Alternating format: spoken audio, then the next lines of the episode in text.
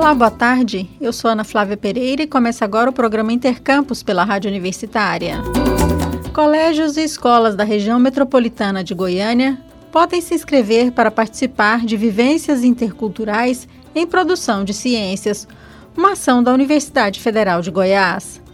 Essas vivências integram o Investiga Menina, projeto vinculado ao Laboratório de Pesquisas em Educação Química e Inclusão do Instituto de Química da UFG e a grupos de mulheres negras. Ao todo, serão realizadas seis vivências interculturais em produção de ciências, por meio do edital Educação e Identidades Negras Políticas de Equidade Racial. O Investiga Menina irá custear ônibus para ida e volta do colégio ou escola até o FG no campus Samambaia e oferecerá lanche ao final das atividades. A proposta das vivências é levar o Investiga Menina às escolas e colégios e permitir que alunos e alunas possam conhecer as cientistas negras brasileiras.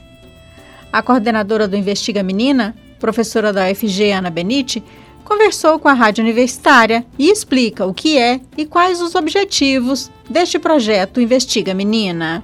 Vamos ouvir. O Investiga Menina ele é um projeto de pesquisa, ensino e extensão que nasce numa tentativa de romper com essa visão monocromática que destitui outras matrizes populacionais de estar, de habitarem no currículo de ciências. Então, nós trabalhamos com as ciências exatas, as ciências da natureza, matemática, física, química e biologia, numa perspectiva de ensino dessas ciências a partir da contribuição de mulheres negras, de cientistas negras da contemporaneidade.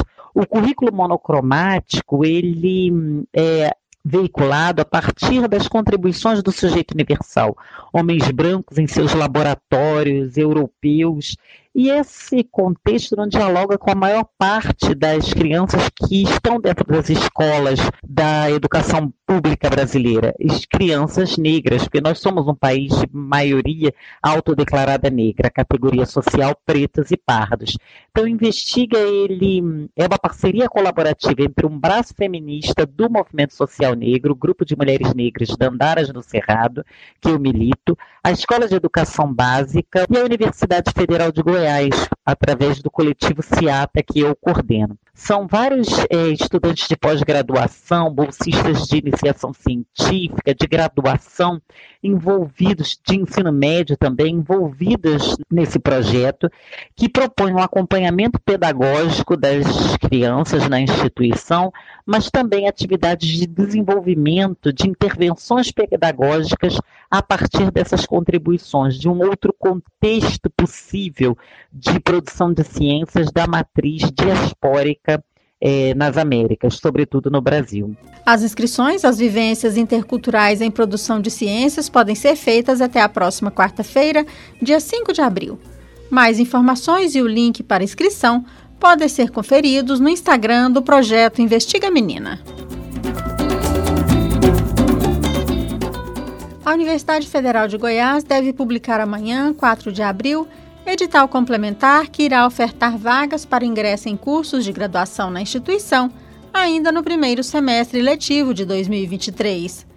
Esta será a primeira vez que a UFG faz a oferta de vagas remanescentes do SISU, o Sistema de Seleção do Ministério da Educação, por meio de edital. Este processo substitui as chamadas públicas. Hoje de manhã, durante o programa Boa Semana UFG, a reitora da instituição, professora Angelita Pereira de Lima, conversou comigo e explicou que o edital complementar ainda não trará os cursos e nem quantas vagas estarão disponíveis. Mas os estudantes interessados em ingressar na UFG precisam ficar atentos, porque a publicação terá todo o cronograma da seleção, que deverá ser realizada em poucos dias. A reitora da UFG lembra que nesta seleção o estudante poderá utilizar notas do Enem desde 2009. O edital complementar ele deve sair, vai ser publicado amanhã, dia 4, mas atenção, ele não sai já com o mapa das vagas, quantidade de vagas, quais cursos terão vagas é, para esse edital complementar. É, por quê? Porque as, a etapa presencial na sexta-feira, começa a etapa recursal. Então, houve indeferimentos, sobretudo quem solicita matrícula, faz a matrícula, fez sua inscrição por cotas, tem que fazer comprovação.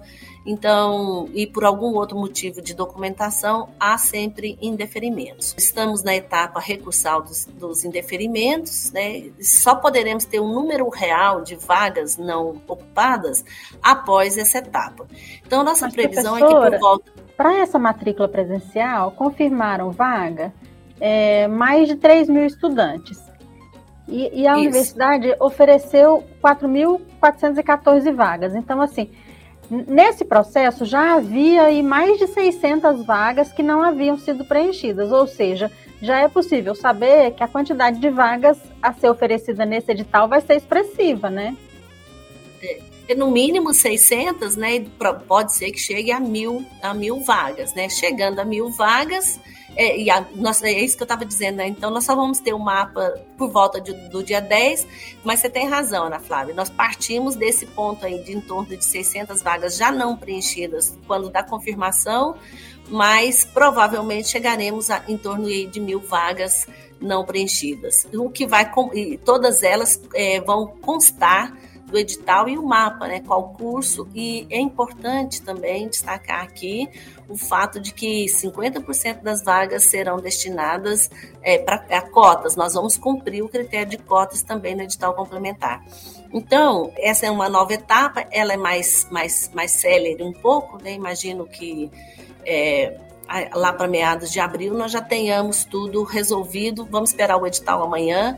O edital amanhã vai é, definir todo o cronograma. Quem estiver interessado tem que entrar no, no site do Instituto Verbena, ler o edital, aguardar o mapa de vagas e fazer sua inscrição. Né? Lembrando que para este edital poderão concorrer todas as pessoas que tenham uma nota Enem neste primeiro edital com nota a partir desde 2009, Enem desde 2009, o que amplia bastante, porque lembrando sempre a nossa meta é ocupar 100% das vagas já no período de ingressantes. Né? Vocês viram é, é, que não é muito simples, não é fácil, mas nós queremos, porque tem gente querendo estudar, o processo é lícito e nós queremos que, e, tem, e temos as vagas. Nós precisamos achar a fórmula correta para que todos os ingressantes possam é, se matricular, é, todas as pessoas interessadas que forem aprovadas possam ingressar na universidade.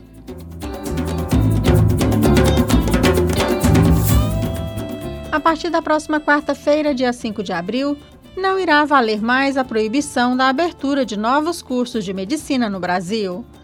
Em vigor desde 2018, a medida será suspensa para permitir a criação de vagas em regiões onde faltam médicos. Segundo o ministro da Educação, Camilo Santana, em entrevista ao G1 Ceará, nesta segunda-feira, em razão de decisões judiciais, o número de vagas de novos cursos de medicina cresceu mais durante a vigência da moratória do que antes dela. A proibição foi estabelecida durante o governo Temer na tentativa de controlar a qualidade da formação de profissionais de saúde. Mas, segundo registros de entidades que acompanham o assunto, desde o início da vigência da moratória, foram abertas 1,1 mil vagas por meio de decisões judiciais. Além delas, também foram criadas outras 5 mil que tiveram pedido de abertura feito antes do início da proibição, ou seja, um total de 6 mil vagas aproximadamente. Entre 2014 e 2018, foram criadas 12 mil vagas em cursos de medicina, de acordo com os registros do Ministério da Educação. Educação de qualidade é sempre a busca de pais e responsáveis para as crianças desde os primeiros anos escolares. Mas o que é educação de qualidade? O que uma escola precisa oferecer para ter um ensino de qualidade? A rádio da Universidade de São Paulo ouviu uma especialista no assunto. Vamos acompanhar a entrevista. A garantia de que todos os alunos adquiram conhecimento de qualidade é uma das agendas defendidas pelo quarto objetivo de desenvolvimento sustentável da ONU até 2030. Eu sou Fernanda Real e hoje eu vou conversar sobre qualidade escolar com a professora Carlota Boto, especialista em filosofia da educação e também diretora da Faculdade de Educação da USP. Professora Carlota, o que é uma educação de qualidade? O grande desafio que se coloca nesse momento, após a pandemia, para as escolas, é de fato de se pensar sobre o que, que vem a ser uma educação de qualidade. A escola é a instituição que se interpõe entre a vida familiar e a vida social. Ela, portanto, prepara a criança, o adolescente e o jovem para que paulatinamente eles possam adentrar o mundo. Daí a importância concreta, material e simbólica que tem aqueles anos que constituem o período de passagem da pessoa pela escolarização. Mas, professora, o que determina se uma escola é ou não de qualidade? Do meu ponto de vista, o primeiro sinal de qualidade de uma escola significa sua abrangência no sentido de receber crianças provenientes de todos os estratos da sociedade. Uma escola boa, sendo assim, é aquela que não recusa as crianças pobres. Por definição, portanto, uma escola pública. Mas não basta ser pública para ter qualidade. Uma boa escola é aquela que é percebida por seus alunos como uma instituição justa, instigante e acolhedora.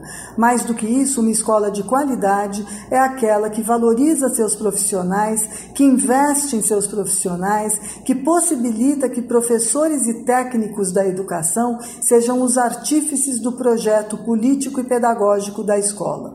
Uma escola boa é ainda uma escola que dialoga com os avanços científicos e tecnológicos tecnológicos de seu tempo. Daí a necessidade de tornar as ferramentas da internet efetivamente uma realidade na vida escolar. E, mediante esses parâmetros, o que uma escola de qualidade precisa ter? É preciso, hoje mais do que nunca, incorporar, enfrentar, introduzir na sala de aula as novas plataformas digitais do conhecimento. São inúmeros os desafios que a vida atual coloca para a escola e ela precisa responder a isso.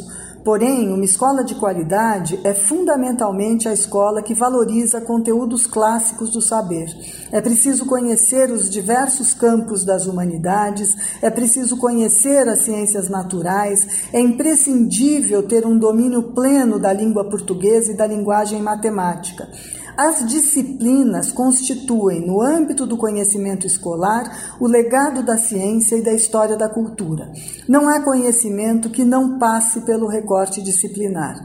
É necessário saber história, geografia, física, química, filosofia, sociologia, biologia, inglês, espanhol, além de português e matemática. Até para haver interdisciplinaridade, é necessário que sejam conhecidas as disciplinas que se deseja conectar.